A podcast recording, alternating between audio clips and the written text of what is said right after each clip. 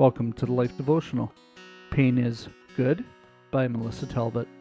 Not only so, but we also glory in our sufferings, because we know that suffering produces perseverance, perseverance, character, and character, hope. Romans 5 3 and 4. I wish someone would have told me how much life would hurt. I would have been able to prepare myself for how hard, disappointing, troublesome, and testing situations could become. There is a stark difference in how I perceive my life now versus then, when I became a Christian 11 years ago.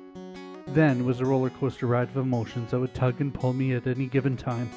I wanted what I wanted, and when things didn't manifest within a certain time frame, it was not uncommon for me to fall to pieces.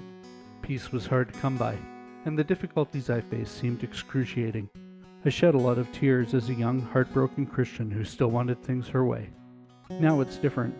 It took many fleshly fighting matches before coming to the end of my selfish, arrogant, and self absorbed existence, even after I accepted Christ. Getting through the mess as I focused on God took everything I had, but what resulted from that pain is very good. The Lord helped me uncover the reality behind the torment in my life. While there was no motivation on God's part to cause the heartache, He did want me to mature through it so I could exhibit character, compassion, and perseverance through the suffering in order to give hope to others in distress. Have you been able to see a greater purpose behind the pain and hurt in your life? Do you know that God desires to use it for good? A prayer for today. Father God, you have been so good to me. In your loving care, you took me as a wretched sinner and put me through some places that I may not have appreciated years ago, but certainly do today. I know that the sadness and heartbreak in my life was serving a purpose, and that it has brought me closer to the person you fashioned me to be for your kingdom. Please don't let me lose sight of the goodness that pain can bring to a life dedicated to you, just as Jesus demonstrated in going to the cross.